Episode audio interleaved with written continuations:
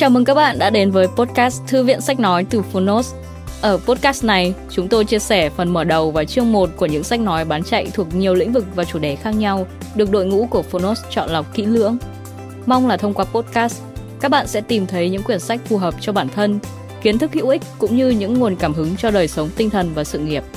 Podcast Thư viện Sách Nói được phát sóng đều đặn hàng ngày. Mời các bạn cùng đón nghe! Và nếu yêu thích nội dung này, hãy tải ngay ứng dụng âm thanh số và sách nói có bản quyền Phonos để nghe trọn vẹn cuốn sách. Ngoài ra, Phonos còn sở hữu hàng ngàn nội dung hấp dẫn khác như tóm tắt sách, ebook, thiền, chuyện thiếu nhi, chuyện ngủ, nhạc chủ đề, vân vân. Còn bây giờ, hãy cùng lắng nghe chương 1 của cuốn sách hôm nay nhé!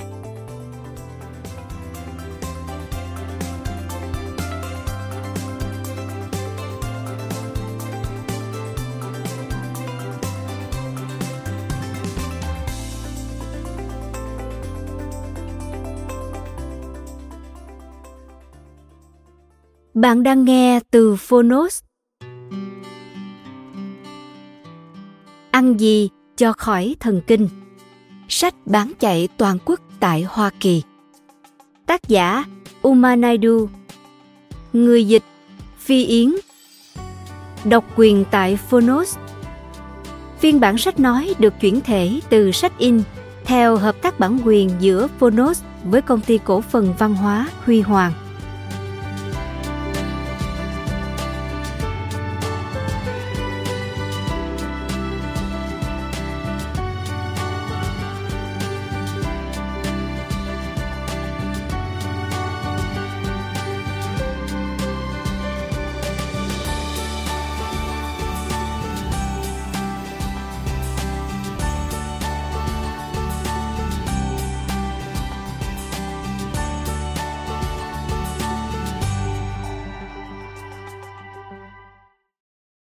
Tiêu hóa không tốt là căn nguyên của tất thảy tai ương. Theo Hippocrates. Lưu ý, tác giả cuốn sách này không tư vấn các vấn đề y học chuyên khoa hoặc ứng dụng kỹ thuật cụ thể như một hình thức chẩn đoán hoặc điều trị bất cứ tình trạng y tế thể chất hoặc tinh thần nào mục đích của tác giả chỉ là cung cấp những thông tin có thể trở thành một phần trong hành trình tìm đến sự khỏe mạnh về cả thể chất lẫn tinh thần của độc giả. Trong trường hợp độc giả hoặc người khác sử dụng bất cứ thông tin hoặc nội dung nào trong cuốn sách này, tác giả và nhà xuất bản không chịu trách nhiệm trước mọi hậu quả, dù gián tiếp hay trực tiếp.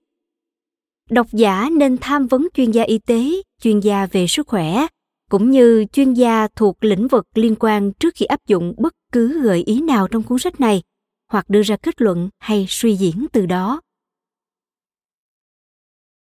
Lời giới thiệu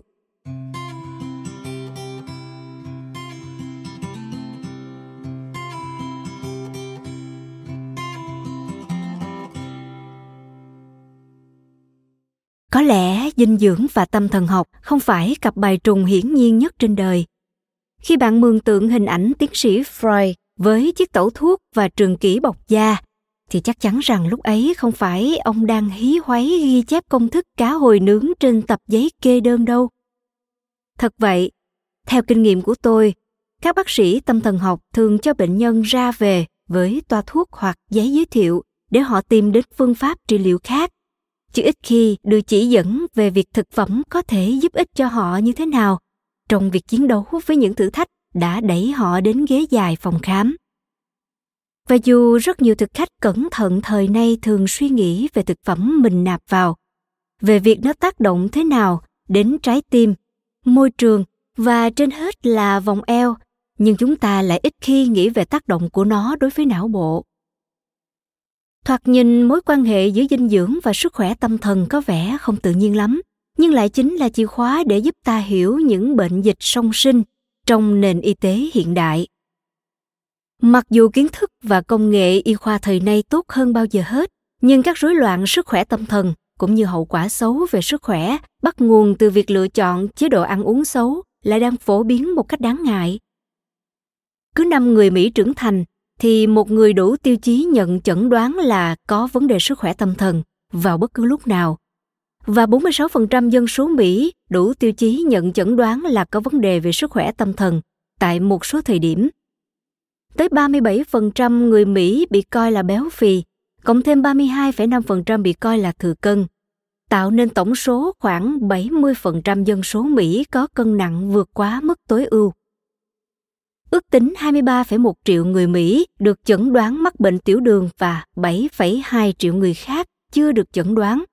Như thế, tổng số người mắc tiểu đường vào khoảng 30,3 triệu, chiếm gần 10% dân số Mỹ. Giống như mối quan hệ phức tạp giữa ruột và não, điều hình thành nền tảng của cuốn sách này, chế độ ăn uống và sức khỏe tâm thần cũng có mối liên hệ khăng khít nhau. Việc thiếu đi lựa chọn ăn uống tốt sẽ dẫn tới sự gia tăng các vấn đề sức khỏe tâm thần. Và rồi, các vấn đề sức khỏe tâm thần là dẫn tới thói quen ăn uống xấu. Trước khi chúng ta giải quyết được vấn đề liên quan đến dinh dưỡng, sẽ chẳng có loại thuốc hay biện pháp tâm lý nào ngăn chặn nổi xu hướng gia tăng các vấn đề sức khỏe tâm thần trong xã hội. Việc hàn gắn mối quan hệ rạn nứt giữa chế độ ăn uống và sức khỏe tâm thần chắc chắn rất quan trọng ở cấp độ xã hội, nhưng nó cũng có thể tạo ra sự khác biệt mang tính quyết định ở cấp độ cá nhân và không chỉ dành riêng cho bệnh nhân tâm thần học.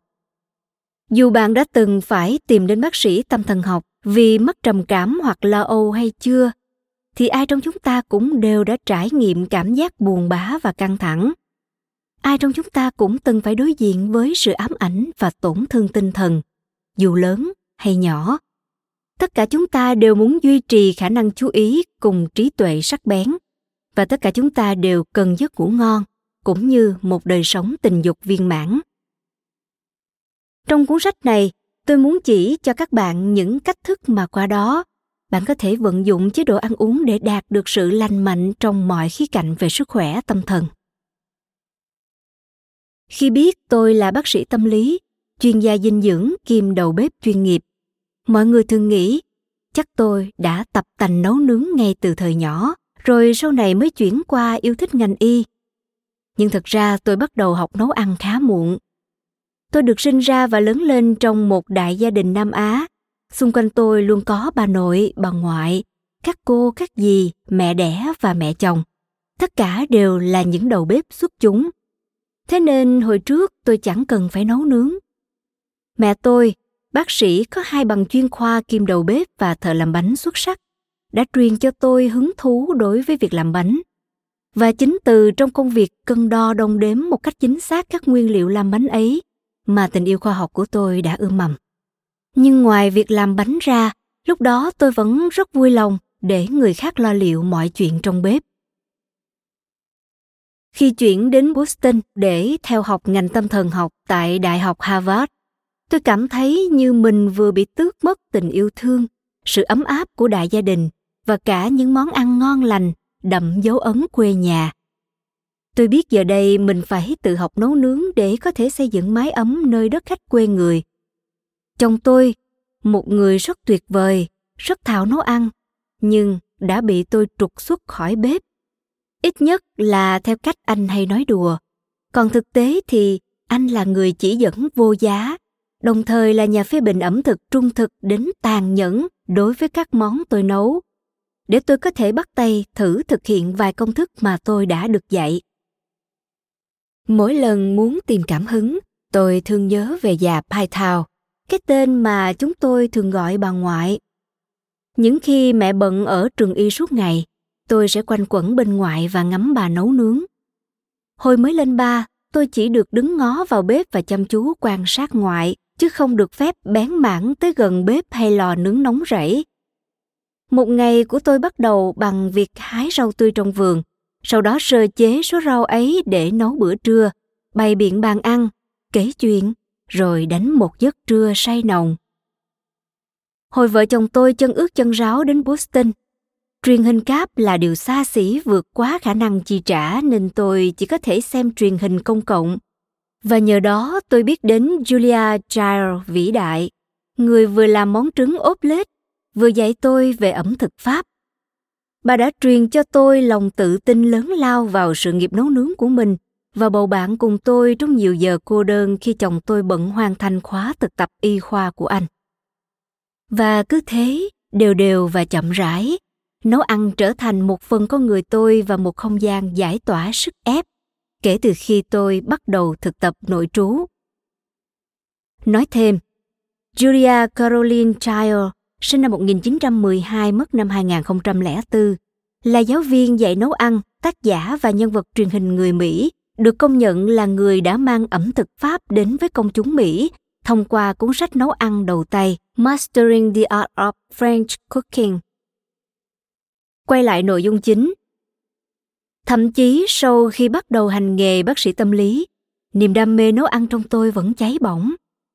Chồng tôi khuyên tôi nên dành thời gian theo học tại Viện ẩm thực Hoa Kỳ, viết tắt là CIA. Tôi rất thích đi học tại CIA, nhưng thật khó mà duy trì việc đi đi về về giữa hai nơi trong khi tôi vẫn đang làm bác sĩ ở Boston. Bởi vậy, tôi ghi danh vào một trường dạy nấu ăn tuyệt vời ngay tại địa phương, trường nghệ thuật ẩm thực Cambridge và trịnh trọng thề sẽ gắn bó với cả việc nấu nướng lẫn ngành tâm thần học. Nhưng rất nhanh, tôi nhận ra rằng không phải kiểu những phim y khoa mùi mẫn trên TV khác xa giới y khoa ngoài đời thực. Việc nấu ăn ở cấp độ chuyên nghiệp lại thực sự đúng như những gì được mô tả trên màn ảnh, với rất nhiều tiếng gào thét và la ó từ bếp trưởng. Dù họ hiếm khi buông lời khiếm nhã như đầu bếp Gordon Ramsay. Tuy căng thẳng nhưng không gì có thể vượt qua cảm giác sung sướng khi món bánh trứng đường hòa quyện với nhau thật hoàn hảo. Hoặc khi bạn được thưởng thức hương vị sâu lắng của món súp consomme được nấu một cách hoàn hảo, hay khi món pate đạt độ mịn như kem bơ trước khi đông lại. Suốt thời gian đó, tôi vẫn làm việc tích cực tại bệnh viện. Giờ nghĩ lại, tôi không rõ mình đã xoay sở như thế nào. Nhiều lần, tôi vừa ăn tối vừa ôm sách học để kịp kỳ thi viết về ẩm thực. Ngoài ra, tôi còn dành hàng tiếng đồng hồ cho công việc, email, đơn thuốc và các cuộc điện thoại sau giờ học. Nhưng bằng cách nào đó tôi đã vượt qua được. Giờ đây, tôi nhận ra rằng chính đam mê dành cho cả hai thế giới ấy đã thúc đẩy tôi. Vì tôi thực sự yêu ngành tâm thần học cũng nhiều như yêu nấu ăn vậy. Suốt giai đoạn đó, tôi cũng nảy sinh hứng thú với khía cạnh giá trị dinh dưỡng của thực phẩm. Tôi bắt đầu chủ động nói với bệnh nhân về việc có bao nhiêu kem và đường trong ly cà phê Dunkin Donuts 600ml họ uống khi họ phàn nàn về việc tăng cân và cho rằng nguyên nhân chính là bởi thuốc chống trầm cảm. Để nâng cao kiến thức dinh dưỡng cũng như sự tự tin trong việc đưa các lời khuyên hữu ích về chế độ ăn uống vào công việc khám chữa bệnh, tôi cũng hoàn thành thêm một chương trình về khoa học dinh dưỡng sau khi tốt nghiệp trường ẩm thực. Với hành trang kiến thức tâm thần học, dinh dưỡng và nghệ thuật ẩm thực, tôi tiếp tục tích hợp việc khám chữa bệnh với kỹ thuật về dinh dưỡng và lối sống đồng thời trau dồi thêm cách tiếp cận tổng thể và tích hợp của riêng mình trong ngành tâm thần học. Phương pháp đó giờ đây đã trở thành tấm bản đồ cho công việc của tôi. Với đỉnh cao là chương trình tâm thần học dinh dưỡng và lối sống tại Bệnh viện Đa khoa Massachusetts, phòng khám đầu tiên trong lĩnh vực này trên đất Mỹ. Dẫu vậy, sau khi được đào tạo và trải nghiệm rất nhiều trong lĩnh vực của mình, thì học vấn về tâm thần học dinh dưỡng của tôi vẫn chưa trọn vẹn cho đến khi tôi được tận mắt chứng kiến sức mạnh của nó. Cách đây vài năm, tôi ngồi trong phòng khách sạn hạng sang tại Beverly Hills, nhìn những đốm nắng nhảy nhót tung tăng trên bức tường và hồi tưởng cảm giác tuyệt vời khi nằm đọc sách rồi khoan khoái chìm vào giấc ngủ trưa. Lúc đó, vợ chồng tôi đang tận hưởng kỳ nghỉ cuối tuần kéo dài mà chúng tôi đã mong đợi từ lâu và xứng đáng được hưởng để chúc mừng sinh nhật anh. Một sự kiện dần biến thành cơ hội thoát khỏi cuộc sống thường nhật để thư giãn và tái làm mới mình mỗi năm. Khi sửa soạn đi ngủ, tôi cất sách đi và tình cờ, tay tôi sượt qua một điểm kỳ lạ trên ngực mà bình thường tôi chẳng có lý do để chạm vào. Tôi lập tức cảm thấy một cục u. Thoạt đầu, tôi chỉ nghĩ mình đang mệt mỏi, nhưng sau khi kiểm tra lại Tôi bật dậy trên giường, đầu óc choáng váng. Đó chắc chắn là một khối u, ung thư. Dù rất muốn hoài nghi sự chính xác trong các kỹ năng lâm sàng của chính mình, nhưng tôi không thể. Sau khi trở về Boston, tôi được chẩn đoán trong vòng 7 ngày. Một tuần ấy thực sự là cơn lốc những xét nghiệm và những cuộc hẹn gặp bác sĩ tới tấp với tốc độ ánh sáng. Tôi cảm thấy rất may mắn vì được tiếp cận với một số dịch vụ chăm sóc y tế tốt nhất trên thế giới. Mặc dù nhận được rất nhiều hỗ trợ từ bạn bè và đồng nghiệp, nhưng đây là lần đầu tiên trong đời tôi phải đối mặt với một điều mà mình không lường trước. Nào có ai thức dậy một sớm mai và nghĩ đó có thể là ngày họ mắc ung thư cơ chứ? Tôi cảm thấy bất lực cùng cực. Tôi liên tục tự hỏi mình đã làm sai điều gì nhưng rồi đức tin ấn độ giáo mạnh mẽ trong tôi đã giúp tôi điều chỉnh cách nhìn nhận về tình cảnh của mình. Giống như những gì ngoại và mẹ vẫn dạy khi tôi còn nhỏ, đây chính là một phần nghiệp mà con phải đối mặt. Hãy đón nhận và đáp lại bằng sự ân cần dịu dàng. Hãy tin vào thần linh, rồi mọi chuyện sẽ ổn. Trong khi tôi và cả gia đình đều tuyệt vọng và chìm trong nước mắt, thì những lời đó càng chân thật, xiết bao thế nhưng, tôi vẫn phải vật lộn để vượt qua cảm xúc cá nhân.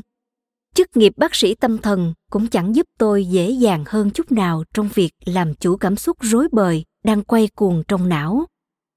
Lần đầu tiên trong cuộc đời làm bác sĩ, tôi không thể kiểm soát hậu quả của căn bệnh này. Nó vượt quá tầm tay tôi. Tôi chẳng thể làm gì ngoài việc nhắm mắt đưa tay để cho người khác lấy mẫu máu xét nghiệm và biết rằng chẳng bao lâu nữa mình sẽ phải làm lại việc này để phục vụ vô số lần truyền hóa chất nhanh vào tĩnh mạch khi hóa trị nói thêm truyền hóa chất nhanh là một phương pháp điều trị hóa chất qua đường tĩnh mạch với lượng thuốc ít thời gian ngắn khoảng từ 1 đến 30 phút. Trở lại nội dung chính. Tôi đi từ cảm giác tuyệt vọng và hốt hoảng tới chỗ tựa như chai sạn. Chẳng còn tiếng cười, cũng không còn nước mắt. Không sợ hãi, cũng không vui vẻ. Chỉ còn cảm giác tê tái thấm vào tận xương tủy. Khi tỉnh giấc vào buổi sáng của phiên trị liệu đầu tiên, tôi quyết định uống một tách trà nghệ để tịnh tâm. Tôi không ngừng tua đi, tua lại xem cuộc đời mình đã đảo lộn 180 độ như thế nào chỉ trong khoảnh khắc. Tôi vừa lo âu, vừa sợ hãi, song vẫn phải cố gắng can đảm. Tôi hiểu sâu sắc tất cả những tác dụng phụ về tổn thương tâm lý mà mình có thể phải đối mặt, ngay cả khi việc điều trị cuối cùng có thành công đi chăng nữa. Thế nhưng, khi tôi bật công tắc ấm điện sáng hôm ấy, một điều gì đó bừng sáng trong tâm trí tôi như một ngọn đèn. Mình biết nấu ăn. Mình hiểu cơ thể của mình và có thể tự giúp đỡ bản thân thông qua ăn uống đi tới kết luận này đáng lẽ là một điều rất cơ bản với một bác sĩ tâm lý dinh dưỡng như tôi. Nhưng khi đứng ở góc độ bệnh nhân chứ không phải bác sĩ lâm sàng thì câu chuyện trở nên rất khác. Đặc biệt khi từ trước tới giờ tôi vẫn may mắn được khỏe mạnh. Nhưng tôi quyết tâm sẽ chăm chút cho tinh thần và cơ thể mình thông qua việc ăn uống lành mạnh, bất kể căn bệnh ung thư có ném vào tôi điều gì chăng nữa. Những chuyện diễn ra suốt 16 tháng sau đó là vòng xoáy khốc liệt của hóa trị, phẫu thuật và xạ trị. Cứ mỗi lần có cuộc hẹn hóa trị, đồng nghiệp bên khoa ung bướu đang chịu trách nhiệm chữa trị cho tôi lúc bấy giờ đều hỏi tôi mang theo món gì để ăn ngày hôm đó rồi tôi sẽ lôi túi đồ ăn trưa ra, trong đó có một ly sinh tố giàu dinh dưỡng được làm từ sữa chua giàu lợi khuẩn, probiotic, quả mọng, sữa hạnh nhân, kefir và sô-cô-la đen.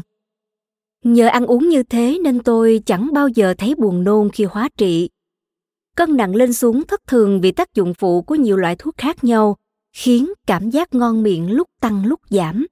Nhưng tôi vẫn ăn những món mình yêu thích kể cả khi thuốc thang khiến hương vị của chúng chẳng còn được nguyên vẹn mặc dù thể xác bị hành hạ bởi tất thảy những thứ liên quan đến căn bệnh ung thư, tôi vẫn cảm thấy mình khỏe mạnh lạ thường. Và tôi đã tìm được cách thức giúp bản thân duy trì năng lượng ở mức cao, dù những đợt điều trị liên miên lẽ ra sẽ khiến tôi cạn kiệt. Song phải thừa nhận rằng, việc giữ sức khỏe tinh thần ở trạng thái tốt nhất mới là thử thách cam go hơn nhiều. Nhưng một lần nữa những thực phẩm tôi ăn đã trở thành yếu tố then chốt giúp tôi duy trì trạng thái cảm xúc vững vàng và tích cực. Tôi cắt giảm cà phê và bỏ hẳn rượu vang. Tôi ăn trái cây tươi do chính tay mình rửa, lau sạch và chuẩn bị sẵn tại nhà. Tôi nấu món súp đậu lăng, rắc thêm cải bó xôi dầu volat của ấn độ, gọi là dal một món ăn rất giàu chất đạm, chất xơ và có khả năng xoa dịu tinh thần mỗi tuần một lần vào tối thứ năm, tôi lại tự tay pha một tách sô cô la nóng thơm ngon, có tác dụng chữa lành như phần thưởng cho bản thân, giúp tôi có thứ để trông chờ sau những đợt điều trị. Tôi cẩn trọng đưa ra các lựa chọn thực phẩm thông minh, không chứa nhiều calo gây hại cho sức khỏe. Và bởi vì thể xác kiệt quệ không cho phép tập thể dục nặng, nên tôi chuyển sang đi bộ nhanh một cách đều đặn thói quen này cũng giúp tâm trạng tôi phấn chấn hơn vì tập thể dục làm tăng lượng endorphin trong cơ thể tôi đã ăn để vơi đi nỗi lo âu trước mỗi đợt hóa trị vào thứ năm hàng tuần và cũng để giúp mình nâng cao tinh thần khi những ngày đông lạnh giá và tâm tối của Boston đang đuổi theo bán gót trong thời gian hóa trị. Việc ăn uống đúng đắn đã cho tôi sức mạnh để xem sức khỏe tâm thần của bản thân được cải thiện như thế nào nhờ kết hợp chính những lời khuyên mình từng đưa ra cho bệnh nhân. Tôi thực sự cần phải nói được làm được như cách người ta vẫn khuyên. Tôi phải tự thử nghiệm trên chính mình để xem liệu những chiến lược này có thể dập tắt lo âu, vỗ về tôi vào giấc ngủ và nâng cao tâm trạng tôi hay không. Dù không chắc mình có thể trở thành một câu chuyện vượt khó thành công không, nhưng tôi có cảm giác mình đang mắc nợ bản thân cũng như các bệnh nhân một cơ hội để cho kế hoạch điều trị của tôi được tham gia một trận chiến đấu thật sự.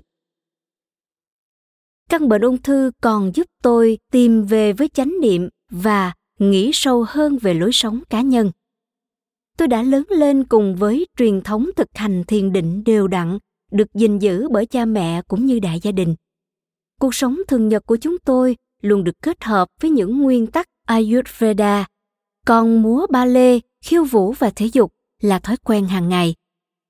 Thế nhưng ung thư đã khiến tôi nhận ra rằng, sau khi căng mình học tập và làm việc suốt nhiều năm trời, tôi đã tự cho phép bản thân để vuột mất một vài thói quen lành mạnh trong số đó. Mẹ đã nhắc tôi nhớ hành thiền đều đặn. Chồng và bạn thân nhắc tôi nhớ về những tháng năm mới trở thành vũ công ba lê, và điều đó giúp tôi quay lại với các lớp học múa ba lê dành cho người trưởng thành và những lớp tập bar sự căng thẳng tích tụ từ nhiều năm bận rộn đã ảnh hưởng nặng nề đến cơ thể tôi tới tận cấp độ tế bào. Nên giờ đây tôi hiểu được ở mức độ sâu xa nhất rằng lối sống quan trọng ra sao trong việc giúp chúng ta phát triển và thăng hoa. Lối sống không chỉ là phương diện hay thứ gì đó độc nhất. Mỗi chúng ta đều là một cá thể toàn vẹn. Vì thế, bí quyết chính là rèn luyện toàn diện mặc dù tâm thần học dinh dưỡng đóng vai trò trung tâm trong việc chữa lành, song các khía cạnh khác của lối sống cũng quan trọng không kém. Trước khi viết cuốn sách này, tôi chưa từng kể với người ngoài về cuộc đấu tranh với ung thư. Giờ đây, tôi đã hoàn tất quá trình điều trị. Tóc cũng mọc trở lại. Cảm ơn thần linh. Và tôi đang đi qua từng ngày trong đời với hy vọng bệnh tình thuyên giảm. Trong khi vẫn nhớ rằng, những gì tôi ăn thực sự có ảnh hưởng tới những gì tôi cảm nhận. Tất cả những trải nghiệm này, từ nền tảng xuất thân, quá trình học tập, kinh nghiệm lâm sàng, thời gian tôi ở trong bếp và bệnh tật đều truyền cảm hứng để tôi viết nên cuốn sách này. Tôi hy vọng rằng qua từng trang sách, tôi không chỉ có thể giới thiệu với bạn về lĩnh vực tâm thần học dinh dưỡng đầy lý thú, mà còn có thể mang tới cho bạn những lời khuyên bổ ích về cách ăn uống để tối đa hóa sức mạnh diệu kỳ của bộ não. Chương 1 Chuyện tình giữa ruột và não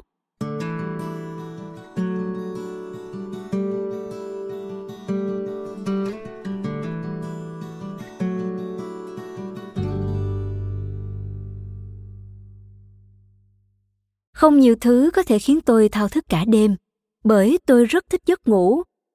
Nhưng đôi khi tôi nhận ra mình đang trằn trọc vì ý nghĩ rằng trong tâm thần học nói riêng cũng như trong y học nói chung, chúng ta thường chỉ thấy cây, mà không thấy rừng. Tôi công nhận rằng chúng ta đã đi được một chặng đường dài kể từ các liệu pháp tắm nước lạnh hay dùng gông xiềng của thế kỷ 17 và 18. Trong thời kỳ mang rợ đó, điên bị coi như một trạng thái tội lỗi và bệnh nhân tâm thần sẽ bị giam cầm trong ngục. Khi nền văn minh phát triển hơn, bệnh nhân tâm thần mới được chuyển tới bệnh viện. Vấn đề là, mặc dù chúng ta càng ngày càng tập trung vào suy nghĩ và cảm xúc phiền phức của căn bệnh tâm thần, nhưng ta lại không còn chú ý rằng những phần còn lại của cơ thể cũng có sự liên đới. Nhưng không phải lúc nào cũng vậy. Năm 2018, nhà sử học Ian Mueller đã chỉ ra rằng các bác sĩ thế kỷ 18 và 19 đã có manh mối về việc các hệ thống trong cơ thể thực ra có sự kết nối với nhau. Đó là lý do tại sao họ nhắc tới giao cảm thần kinh giữa các cơ quan trong cơ thể. Thế nhưng vào cuối thế kỷ 19, các bác sĩ bắt đầu thay đổi cách nhìn nhận này. Khi y học trở nên chuyên biệt hóa hơn, chúng ta để lạc mất bức tranh toàn cảnh và chỉ còn chú ý tới những cơ quan riêng lẻ để xác định xem vấn đề nằm ở đâu và cần phải sửa chữa những gì.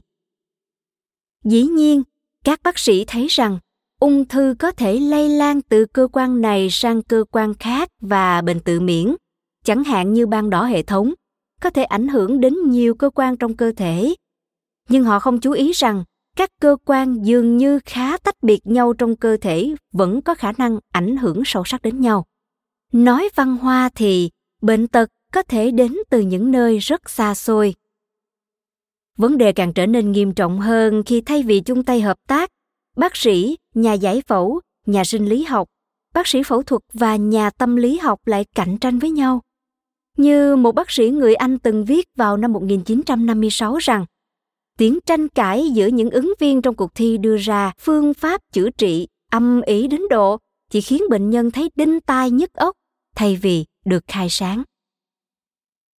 Thậm chí, đến tận ngày nay, thái độ ấy vẫn rất phổ biến. Đó là lý do tại sao rất nhiều người quên mất sự thật rằng một khi sức khỏe tâm thần bị ảnh hưởng thì gốc gác vấn đề không chỉ nằm ở não bộ. Thay vào đó, nó là tín hiệu cho thấy một hoặc nhiều kết nối giữa cơ thể với não bộ đang trục trặc. Chúng ta biết là những kết nối này tương đối thực. Trầm cảm có thể ảnh hưởng đến tim. Các bệnh lý ở tuyến thượng thận có thể ném bạn vào trạng thái hoảng loạn. Bệnh nhiễm trùng lây qua đường máu có thể khiến bạn trở nên như mất trí. Bệnh tật của cơ thể thường được biểu hiện dưới dạng những hỗn loạn về tinh thần. Tuy nhiên mặc dù bệnh tật có thể gây ra các triệu chứng tâm thần, chúng ta hiện đã biết rằng câu chuyện thậm chí còn đi xa hơn nữa. Những thay đổi nhỏ bé ở các bộ phận xa xôi nào đó của cơ thể cũng có khả năng kéo theo sự thay đổi ở não bộ. Trong những quan hệ xa xôi đó, sâu sắc nhất chính là mối quan hệ giữa ruột và não. Cách đây hàng thế kỷ, Hippocrates, cha đẻ của nền y học hiện đại, đã nhận thức được mối liên hệ này và cảnh báo chúng ta rằng tiêu hóa không tốt là căn nguyên của tất thảy tai ương và tử thần đang ngồi ngay trong ruột ta. Hiện nay chúng ta đang dần hiểu ra ông nói đúng đến mức độ nào. Mặc dù ta vẫn đang ở bước đầu của công cuộc khám phá. Nhưng trong những năm gần đây, kết nối giữa ruột và não đã cung cấp cho chúng ta một trong những lĩnh vực nghiên cứu phong phú và màu mỡ nhất của y học, cũng như trọng tâm thú vị trong lĩnh vực tâm thần học dinh dưỡng. Ngày xưa, ngày xưa,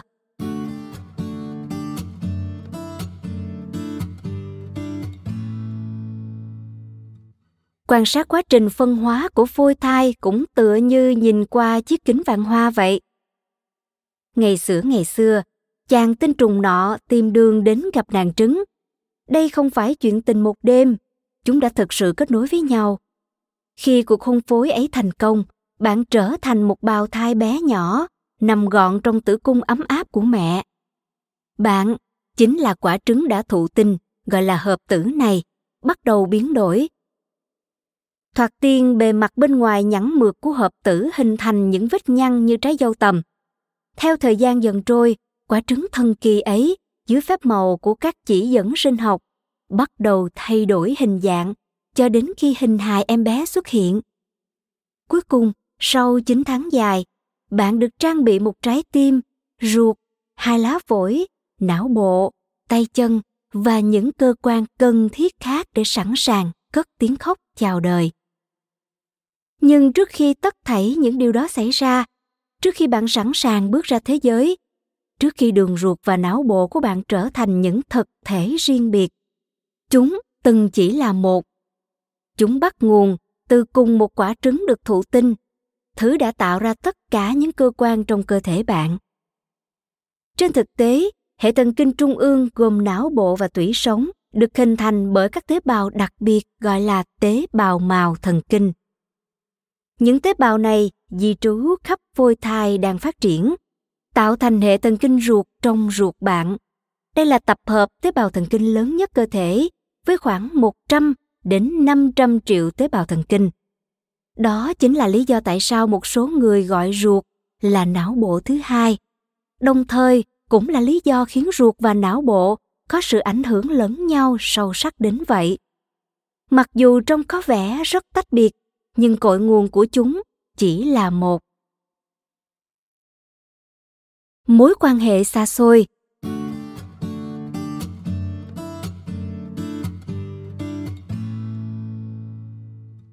Một bệnh nhân từng tỏ ra rất bối rối khi không hiểu tại sao tôi lại nhắc tới đường ruột mặc dù đang điều trị tâm lý cho cô. Đối với cô, hai chuyện đó dường như chẳng hề liên quan tới nhau. Cô nói, xét cho cùng trên thực tế, chúng đâu có nằm cạnh nhau. Mặc dù ruột và não trú ngụ ở hai phần khác nhau trong cơ thể, song chúng vẫn duy trì mối liên quan không đơn thuần chỉ là mối quan hệ do lịch sử để lại. Chúng vẫn thực sự kết nối với nhau về mặt thể chất. Dây thần kinh phế vị còn được gọi là dây thần kinh lang thang, bắt đầu từ cuốn não và kéo dài đến tận ruột, giúp kết nối ruột với hệ thần kinh trung ương. Khi đi đến phần ruột, nó sẽ tự tháo xoắn để tạo thành những sợi thần kinh nhỏ quấn quanh toàn bộ ruột bằng một lớp vỏ bọc rối rắm tựa như chiếc áo len dệt kim phức tạp. Vì dây thần kinh phế vị đi xuyên qua thành ruột, nên nó đóng vai trò then chốt trong việc tiêu hóa thức ăn. Tuy nhiên, chức năng chính của nó là đảm bảo các tín hiệu thần kinh có thể qua lại giữa ruột và não bộ để truyền tải thông tin sinh tồn giữa chúng các tín hiệu giữa ruột và não có thể truyền đi theo cả hai hướng, khiến não và ruột trở thành những đối tác trọn đời. Đó chính là nền móng của chuyện tình giữa ruột và não. Ái lực hóa học.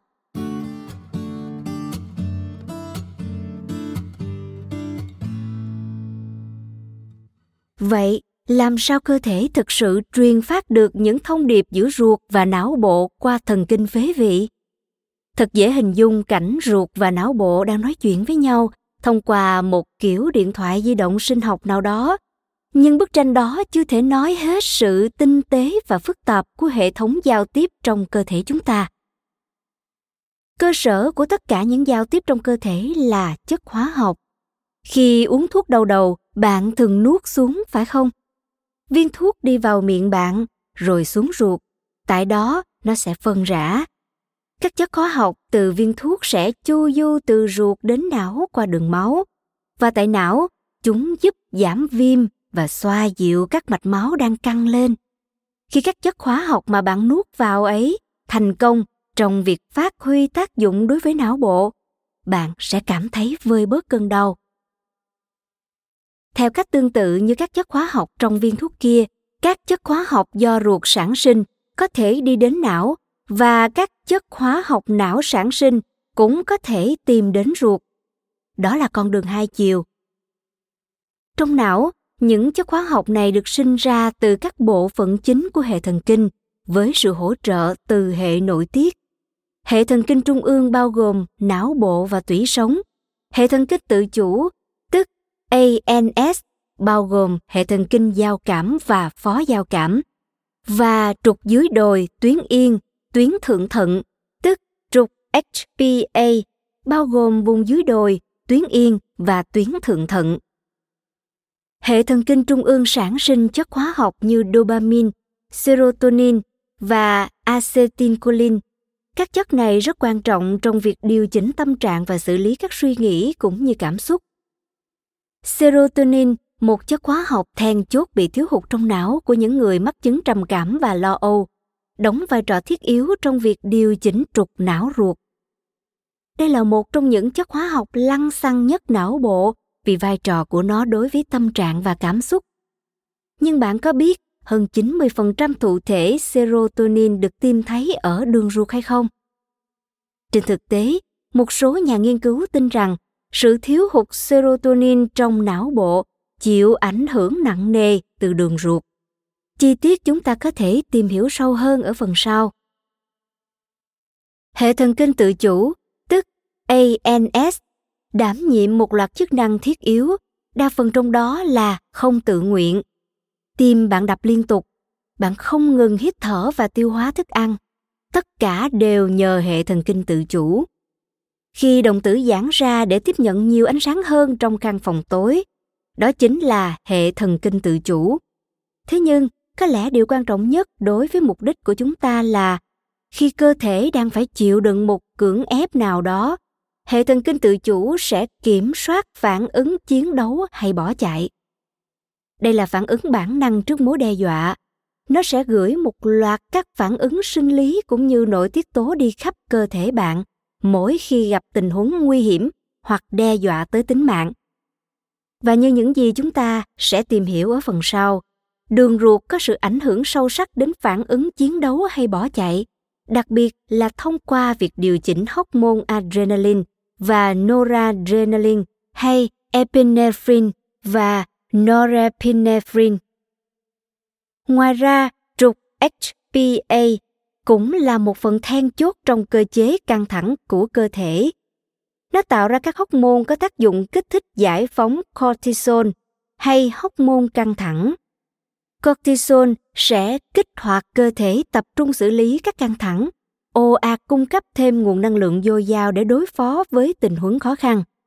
Một khi mối đe dọa qua đi, nồng độ cortisol sẽ trở lại bình thường. Đường ruột cũng đóng vai trò quan trọng trong việc giải phóng cortisol và là công cụ giúp đảm bảo cơ thể phản ứng với căng thẳng một cách hiệu quả. Khi cơ thể khỏe mạnh, tất cả các chất hóa học não bộ này sẽ đảm bảo đường ruột và não bộ phối hợp trơn tru. Dĩ nhiên, cũng như trong tất cả các hệ thống tinh vi khác, mọi thứ có thể xảy ra sai sót. Khi mối liên hệ này đứt gãy do hóa chất được sản xuất quá ít hoặc quá nhiều, sự cân bằng giữa ruột và não sẽ trở nên xáo trộn. Nồng độ các chất hóa học quan trọng trở nên bất hợp lý. Tâm trạng trở nên buồn bực, sự tập trung bị gián đoạn, khả năng miễn dịch suy giảm, hàng rào bảo vệ của ruột bị tổn thương. Các chất chuyển hóa và các chất hóa học cần ngăn cản đi vào não sẽ vào được não và làm loạn. Trong cuốn sách này, hết lần này tới lần khác, chúng ta sẽ thấy sự hỗn loạn hóa học này sinh ra các triệu chứng tâm thần, từ trầm cảm và lo âu đến suy giảm dục năng, cho tới các tình trạng nguy hại như tâm thần phân liệt và rối loạn lưỡng cực. Chắc hẳn bạn đang nghĩ, để điều chỉnh sự mất cân bằng hóa học đó và tái khôi phục trật tự do não bộ cũng như cơ thể, chúng ta sẽ cần tới một hàng rào được dựng lên bằng các loại dược phẩm được điều chế cẩn trọng và tinh vi. Ở một mức độ nào đó, bạn nghĩ đúng đấy. Hầu hết các loại thuốc được sử dụng để điều trị bệnh tâm thần đều tìm cách biến đổi các chất hóa học này nhằm đưa não bộ trở lại trạng thái khỏe mạnh. Chẳng hạn, có lẽ bạn từng nghe đến thuốc ức chế tái hấp thu serotonin có chọn lọc, thường được gọi là SSRI. Các thuốc này giúp làm tăng lượng serotonin nhằm chống lại trầm cảm.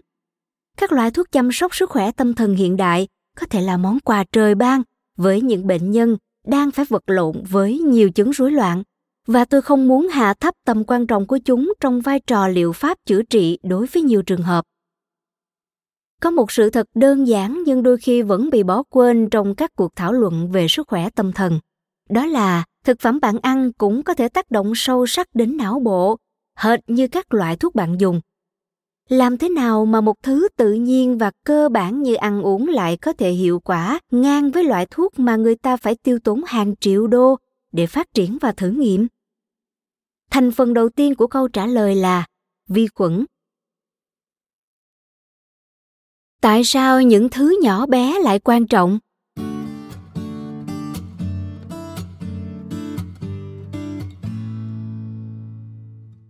Đằng sau hậu trường của chuyện tình giữa ruột và não chính là một tập hợp khổng lồ các vi sinh vật cư trú trong ruột. Chúng ta gọi chung các vi khuẩn khác nhau ấy là hệ vi sinh vật. Hệ vi sinh đường ruột ở cả người và những loài động vật khác lại là một kiểu chuyện tình khác, trong đó hai bên dựa vào nhau để tồn tại. Ruột cung cấp cho vi khuẩn môi trường sống và phát triển.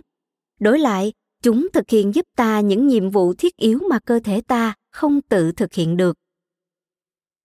Hệ vi sinh vật được tạo thành từ nhiều loại vi khuẩn khác nhau với số loài trong ruột đa dạng hơn rất nhiều so với bất kỳ vị trí nào khác trong cơ thể.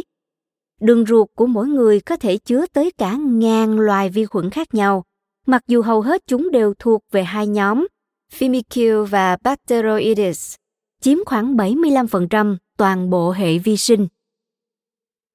Trong cuốn sách này, chúng ta không dành quá nhiều thời gian thảo luận về từng loài vi khuẩn riêng rẽ, chỉ cần nhớ rằng khi nhắc đến vi khuẩn thì sẽ có lợi khuẩn và vi khuẩn xấu.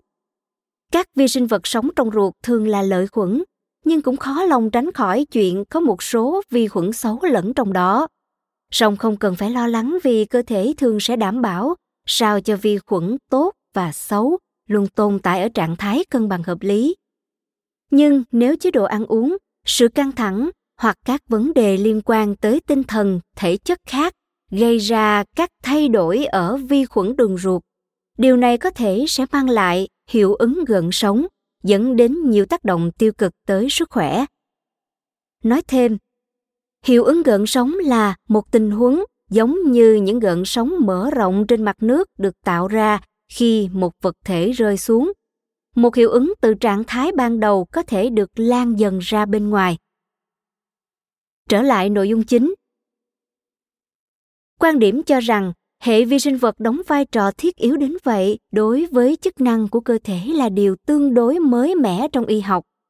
Bạn cứ thử nghĩ xem đã bao lần bạn nghe nhắc tới vi khuẩn như những mầm bệnh gây nên bệnh tật thay vì là một nhóm vi sinh vật hữu ích thực hiện một nhiệm vụ sống còn.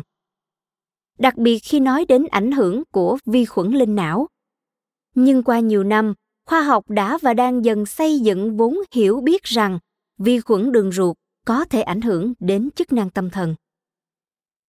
Khoảng 30 năm trước, từ một trong những nghiên cứu thuyết phục nhất làm cho chúng ta lần đầu nhận thức được rằng những thay đổi ở vi khuẩn đường ruột có thể ảnh hưởng đến chức năng tâm thần các nhà nghiên cứu đã báo cáo hàng loạt bệnh nhân mắc một dạng mê sản gọi là bệnh não gan do suy gan gây ra. Ở bệnh não gan, vi khuẩn xấu sản sinh độc tố và nghiên cứu cho thấy bệnh nhân không còn mê sản sau khi uống kháng sinh. Đó là dấu hiệu rõ ràng cho thấy việc thay đổi vi khuẩn đường ruột cũng có thể thay đổi chức năng tâm thần. Qua nhiều năm kể từ đó, chúng ta đã tích lũy được một lượng kiến thức khổng lồ về cách hệ vi sinh đường ruột ảnh hưởng đến sức khỏe tâm thần như thế nào. Và qua cuốn sách này, chúng ta sẽ cùng nhau mở ra những kiến thức đó. Chẳng hạn, bạn có biết các chứng rối loạn cơ năng ruột như hội chứng ruột kích thích và viêm ruột cũng đi kèm với những thay đổi về tâm trạng gây ra bởi sự thay đổi quần thể vi khuẩn không? Hoặc bạn có biết một số bác sĩ lâm sàng cảm thấy việc bổ sung probiotic như một phần trong kế hoạch điều trị tâm thần bằng dược phẩm cũng có thể giảm bớt lo âu và trầm cảm. Hoặc bạn có biết nếu truyền vi khuẩn đường ruột của người bệnh tâm thần phân liệt vào đường ruột của chuột thí nghiệm, thì ở lũ chuột cũng sẽ xuất hiện triệu chứng tâm thần phân liệt không? Lý do hàng đầu khiến vi khuẩn đường ruột có ảnh hưởng sâu sắc như thế đến sức khỏe tâm thần là bởi chúng chịu trách nhiệm sản sinh rất nhiều chất hóa học trong não mà ta đã thảo luận ở phần trước. Nếu không có sự hiện diện của vi khuẩn đường ruột thông thường, việc sản xuất các chất dẫn truyền thần kinh như dopamine serotonin, glutamate và axit gamma aminobutyric, tức GABA. Tất cả đều có vai trò then chốt trong việc điều chỉnh tâm trạng, trí nhớ và khả năng chú ý sẽ bị ảnh hưởng. Như bạn sẽ thấy, không ít chứng rối loạn tâm thần bắt nguồn từ sự thiếu hụt và mất cân bằng các chất hóa học này và rất nhiều loại thuốc tâm thần được trao nhiệm vụ kiểm soát nồng độ của chúng. Do đó, bởi vi khuẩn đường ruột liên quan mật thiết tới việc sản xuất các chất hóa học quan trọng này, nên hiển nhiên rằng khi vi khuẩn đường ruột thay đổi, bạn sẽ có nguy cơ tổn hại mạng lưới phức tạp này của cơ thể và chức năng não bộ. Đó là một trách nhiệm vô cùng lớn lao đối với nhóm vi sinh vật. Các chủng vi khuẩn khác nhau ảnh hưởng đến đặc tính hóa học của não bộ theo những cách khác nhau. Chẳng hạn những thay đổi về tỷ lệ và chức năng của các chi vi khuẩn Escherichia, Bacillus, Lactococcus, Lactobacillus và liên cầu khuẩn có thể dẫn tới những thay đổi về nồng độ dopamine và khiến ai đó mắc bệnh Parkinson và Alzheimer. Những tổ hợp vi khuẩn đường ruột bất thường khác cũng có thể khiến nồng độ acetylcholine, histamine, endotoxin và cytokine cao bất thường, từ đó kéo theo nguy cơ tổn thương mô não. Ngoài việc điều chỉnh nồng độ chất dẫn truyền thần kinh, hệ vi sinh vật còn ảnh hưởng tới kết nối giữa ruột và não bộ theo vô số cách khác. Chúng tham gia quá trình sản xuất các hợp chất quan trọng khác như yếu tố dinh dưỡng thần kinh có nguồn gốc từ não, thứ hỗ trợ sự sinh tồn của các tế bào thần kinh hiện có và thúc đẩy sự phát triển cũng như các kết nối của những tế bào thần kinh mới. Chúng ảnh hưởng đến tính toàn vẹn của thành ruột và chức năng hàng rào của thành ruột, điều bảo vệ não bộ và những phần còn lại của cơ thể khỏi các chất không được phép đi vào ruột. Chúng cũng có thể ảnh hưởng đến tình trạng viêm trong não và cơ thể, đặc biệt là ảnh hưởng tới quá trình oxy hóa, một quá trình có hại dẫn đến tổn thương ở cấp độ tế bào. Con đường hai chiều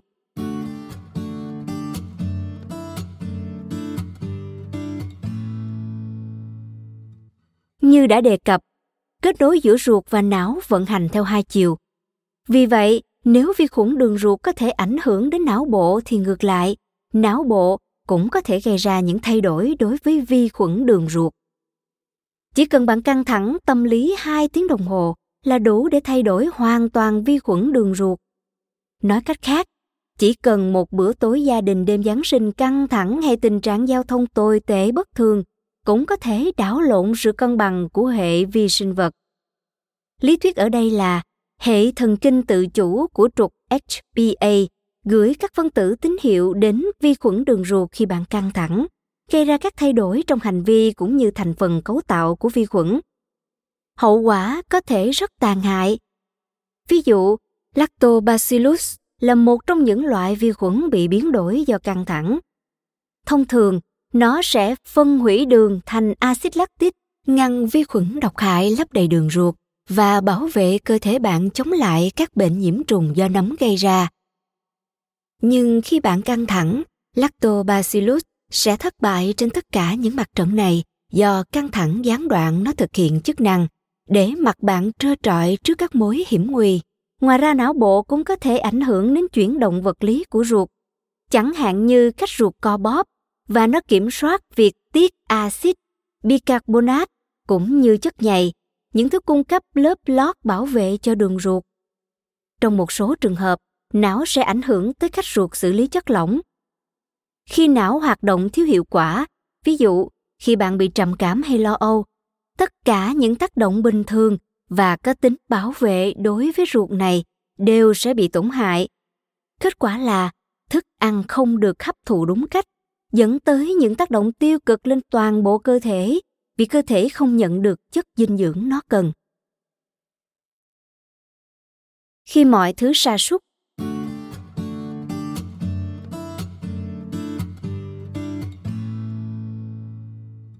Tóm lại, não cần sự cân bằng thích hợp trong hệ vi khuẩn đường ruột để sản sinh các chất hóa học mà nó cần nhằm duy trì sự ổn định và khỏe mạnh để duy trì sự cân bằng thích hợp của hệ vi khuẩn đường ruột.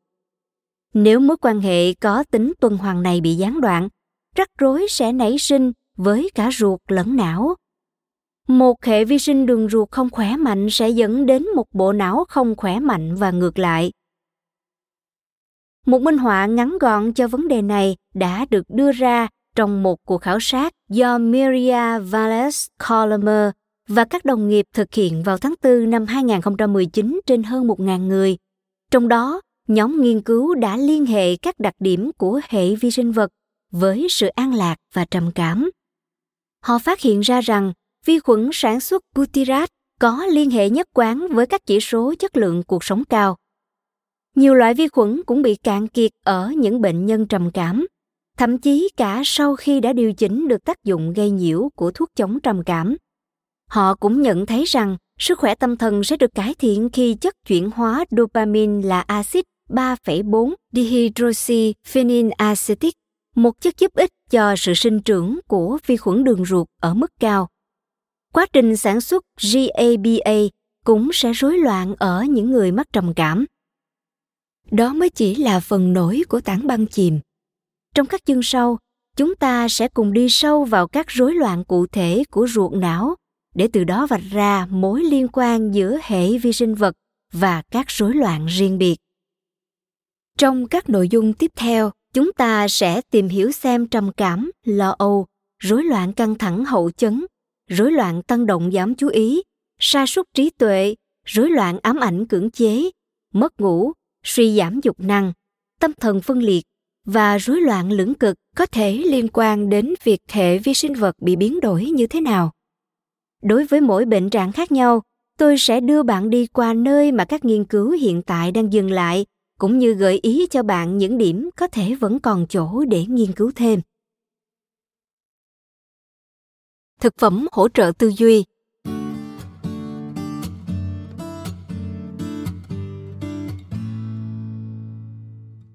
Ngoài việc khám phá xem những gián đoạn trong hệ vi khuẩn đường ruột, có thể gây ra các vấn đề tâm thần kể trên như thế nào, chúng ta cũng sẽ giữ cho mắt sắc miệng tinh để truy tìm các loại thực phẩm có thể giúp đường ruột khỏe mạnh và bộ não minh mẫn.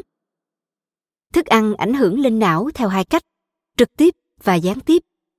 Khi thức ăn được hệ vi sinh phân hủy thành những vật chất đã được lên men và được tiêu hóa, các thành phần của nó sẽ ảnh hưởng trực tiếp tới loại chất dẫn truyền thần kinh mà chúng ta đã thảo luận như serotonin, dopamine và GABA những chất này sẽ di chuyển đến não và thay đổi cách bạn tư duy cũng như cảm nhận.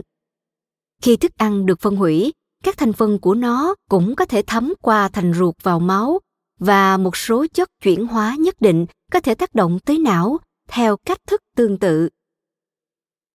Như đã đề cập, ảnh hưởng sâu sắc nhất của thực phẩm lên não bộ là thông qua tác động của nó đối với vi khuẩn đường ruột một số thực phẩm thúc đẩy sự sinh trưởng của các vi khuẩn hữu ích, trong khi những loại khác lại ức chế quá trình sinh trưởng này.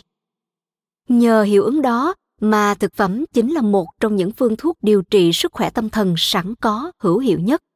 Trong đó, các biện pháp can thiệp vào chế độ ăn uống đôi khi mang lại những kết quả tương tự biệt dược với mức giá rẻ hơn nhiều và rất ít, nếu không nói là không hề có tác dụng phụ. Mặt khác thực phẩm cũng có thể khiến bạn trở nên buồn bã. Một số nhóm thực phẩm và thói quen ăn uống nhất định có thể gây ra tác động tiêu cực đến hệ vi sinh đường ruột và sức khỏe tâm thần. Xuyên suốt cuốn sách này chúng ta sẽ tìm hiểu các loại thực phẩm hữu ích lẫn các loại thực phẩm gây hại cho sức khỏe tâm thần. Bạn sẽ học cách sử dụng thực phẩm toàn phần lành mạnh để đảm bảo não bộ vận hành với hiệu suất cao nhất. Ngoài ra, trong chương 11, tôi sẽ giới thiệu thực đơn và công thức nấu ăn giúp cải thiện tâm trạng mài sắc tư duy và tiếp thêm năng lượng cho toàn bộ cuộc sống của bạn. Thách thức trong ngành tâm thần học.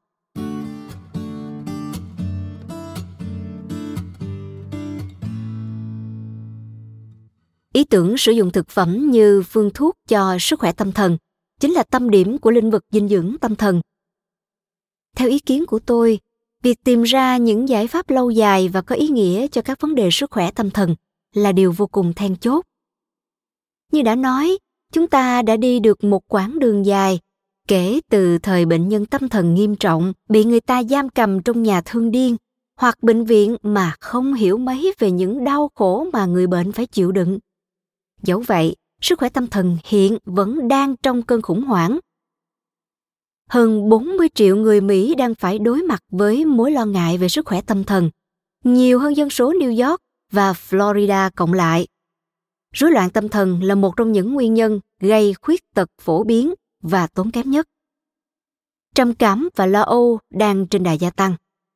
Tự tử là nguyên nhân chính trong danh sách các nguyên nhân gây tử vong hàng đầu, bất kể ở nhóm tuổi nào.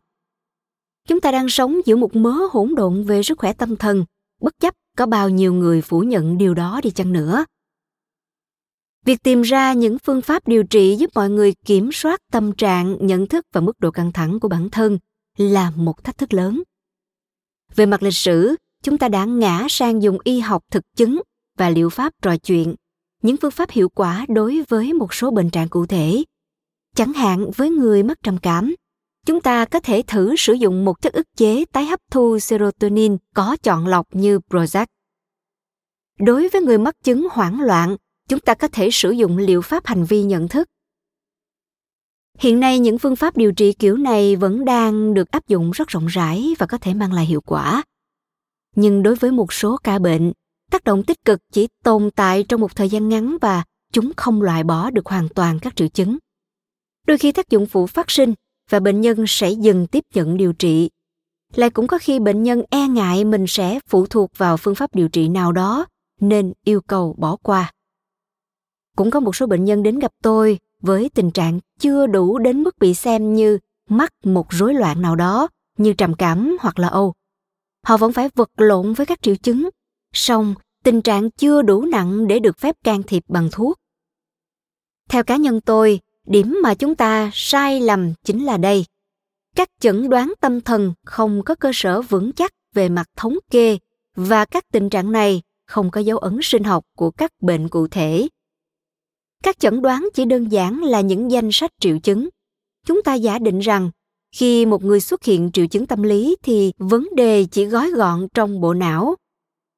Theo những gì chúng ta đã xem xét đến thời điểm này rõ ràng các bộ phận cơ thể khác như đường ruột cũng đóng vai trò trong cách ta tư duy và cảm nhận.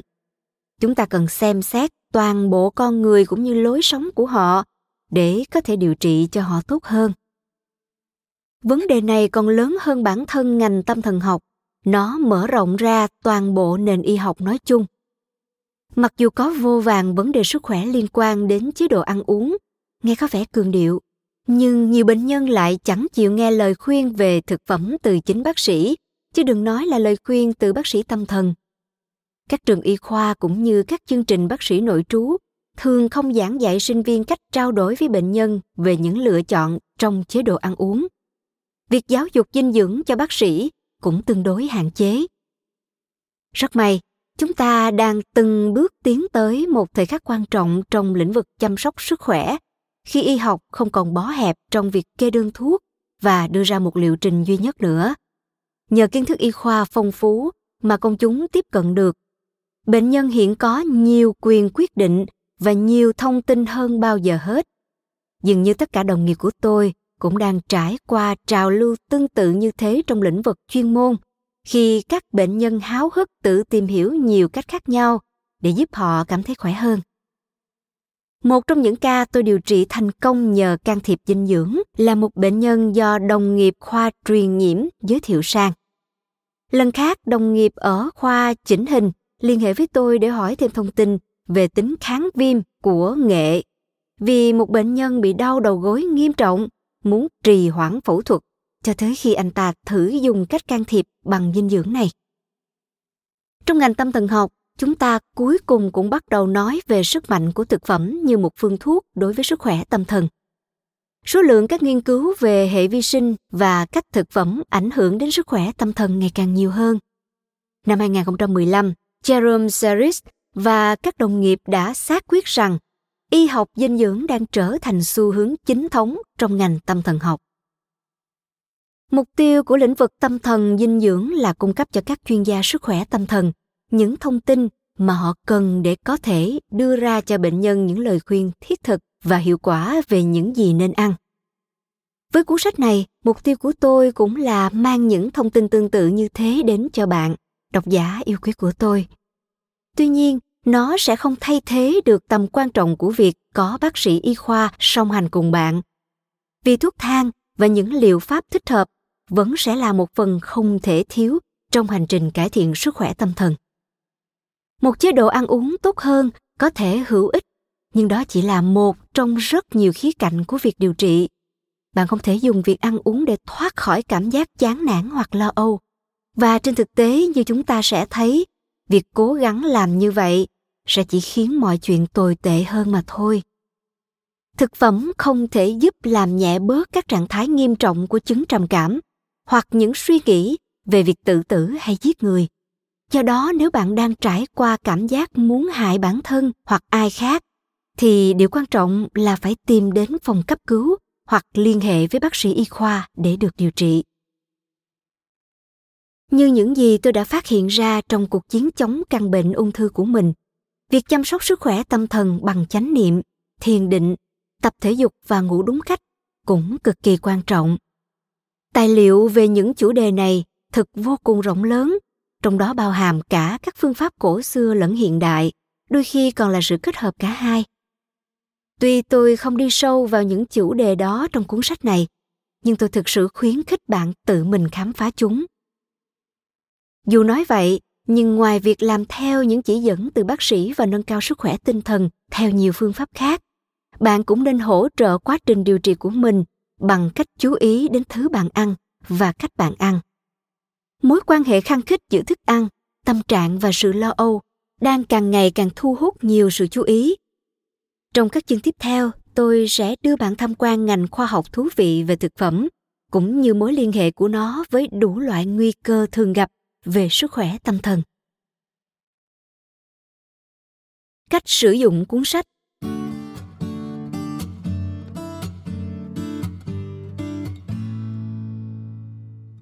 để giúp bạn hiểu rõ hơn về khoa học đứng sau cách thực phẩm tác động lên sức khỏe tâm thần.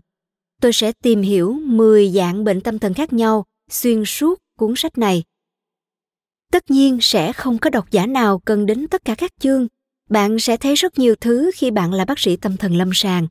Nhưng may mắn thay, chính tôi cũng chưa từng gặp bệnh nhân nào mắc phải mọi chứng bệnh mà chúng ta sắp cùng nhau thảo luận.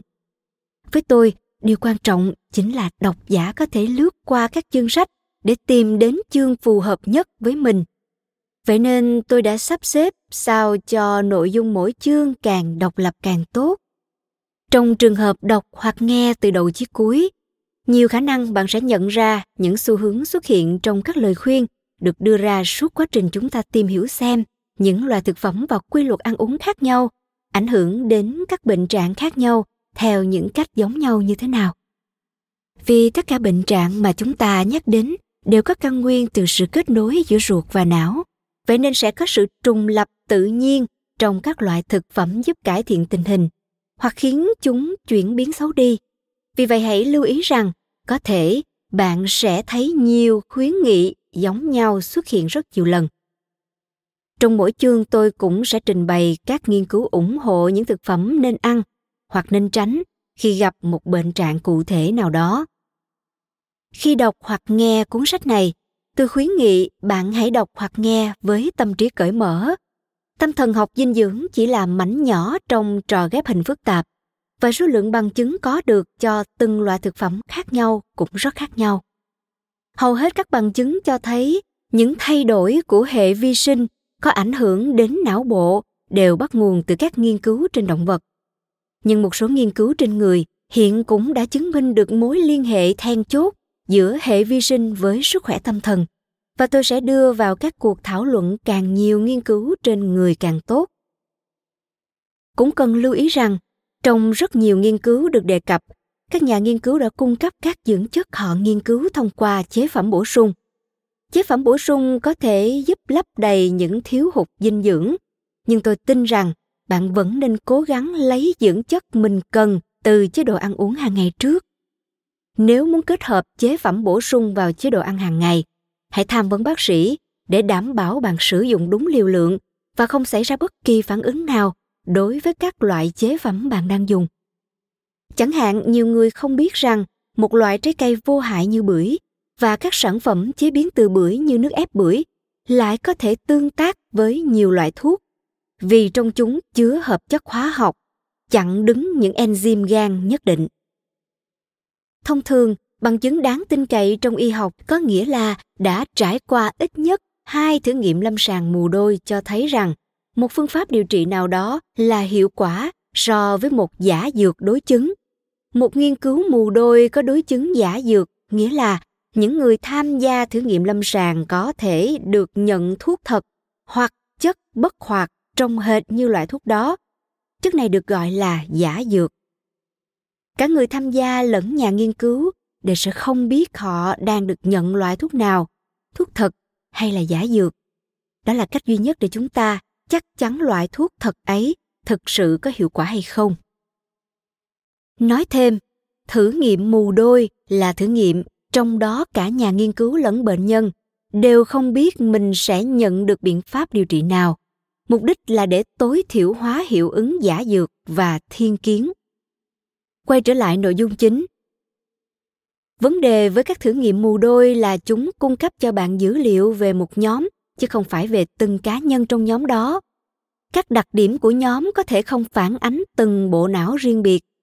Cách duy nhất để thực sự biết được điều gì hiệu quả với bạn là thử nghiệm trên chính bạn.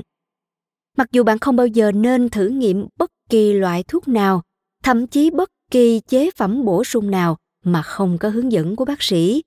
Nhưng tôi khuyến khích bạn nên thử ăn nhiều loại thực phẩm khác nhau để xem chế độ ăn uống nào khiến bạn thấy ổn nhất. Với điều kiện là bạn vẫn trung thành với những thực phẩm toàn phần lành mạnh. Mục tiêu của cuốn sách này là trở thành bản hướng dẫn khắc khe nhưng thực tế về cách lựa chọn thực phẩm căn cứ theo những thách thức về sức khỏe tâm thần mà bạn đang gặp phải. Trong mỗi chương tôi sẽ đưa ra những chỉ dẫn về tính hiệu quả cũng như tính an toàn của từng loại thực phẩm hoặc từng chế độ ăn uống và cung cấp cho bạn kiến thức về các nghiên cứu và dữ liệu hiện hành xác nhận các gợi ý của tôi. Tất nhiên, thông tin này có thể sẽ thay đổi theo thời gian, bởi vì kiến thức y học thay đổi khi các nghiên cứu mới được công bố. Ngành dịch tễ học dinh dưỡng thường có khuynh hướng diễn giải những dữ liệu khó hiểu cũng không làm cho mọi thứ dễ dàng hơn chút nào. Chẳng hạn khi tôi viết cuốn sách này, một loạt bài được đăng gần đây trong tập sang Annals of Internal Medicine, tạm dịch biên niên sử về y học nội khoa, đang thống trị các mặt báo với tuyên bố rằng việc bớt ăn thịt đó sẽ chẳng mang lại lợi ích nào cho sức khỏe con người. Dựa trên thực tế mà nói, tôi không thể ủng hộ những kết luận mà các bài báo này đưa ra, và tôi cũng chỉ muốn nhắc lại rằng trong quá trình đưa ra các chỉ dẫn thận trọng được trình bày trong cuốn sách này, tôi đã tránh xa các nghiên cứu và các kết quả mang tính giật gân về dinh dưỡng. Cuối cùng tôi muốn nhấn mạnh rằng, tâm thần học là một lĩnh vực rất phức tạp và mang tính cá nhân cao. Tôi không có ý nói rằng tất cả bệnh nhân mắc phải những bệnh trạng mà chúng ta sắp khám phá sau đây đều sẽ tìm được sự thuyên giảm hoàn toàn chỉ nhờ chế độ ăn uống. Điều quan trọng là cần phải làm việc với các chuyên gia sức khỏe tâm thần để phát triển một phương pháp kết hợp đúng đắn giữa liệu pháp tâm lý và thuốc chống trầm cảm nếu cần. Nhưng dù sao đi nữa, những gì bạn ăn vẫn sẽ là một mảnh ghép quan trọng trong trò chơi ghép hình này.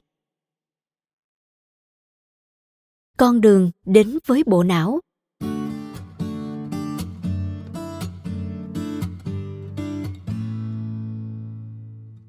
Có câu ngạn ngữ rằng con đường dẫn đến trái tim của một người đàn ông là thông qua dạ dày. Còn chúng ta có lẽ đã tình cờ tìm ra một sự thật vĩ đại, tuy hơi khác câu ngạn ngữ trên một chút. Đó là thức ăn đi vào dạ dày có thể sưởi ấm trái tim và thay đổi bộ não của cả nam giới lẫn nữ giới. Hy vọng cuốn sách này sẽ giúp bạn minh mẫn hơn, bình tĩnh hơn, giàu năng lượng hơn và hạnh phúc hơn. Giờ thì cùng nhau khám phá nhé! Cảm ơn các bạn vì đã lắng nghe podcast Thư viện Sách Nói. Podcast này được sản xuất bởi Phonos, ứng dụng âm thanh số và sách nói có bản quyền dành cho người Việt. Hẹn gặp lại các bạn ở những tập tiếp theo.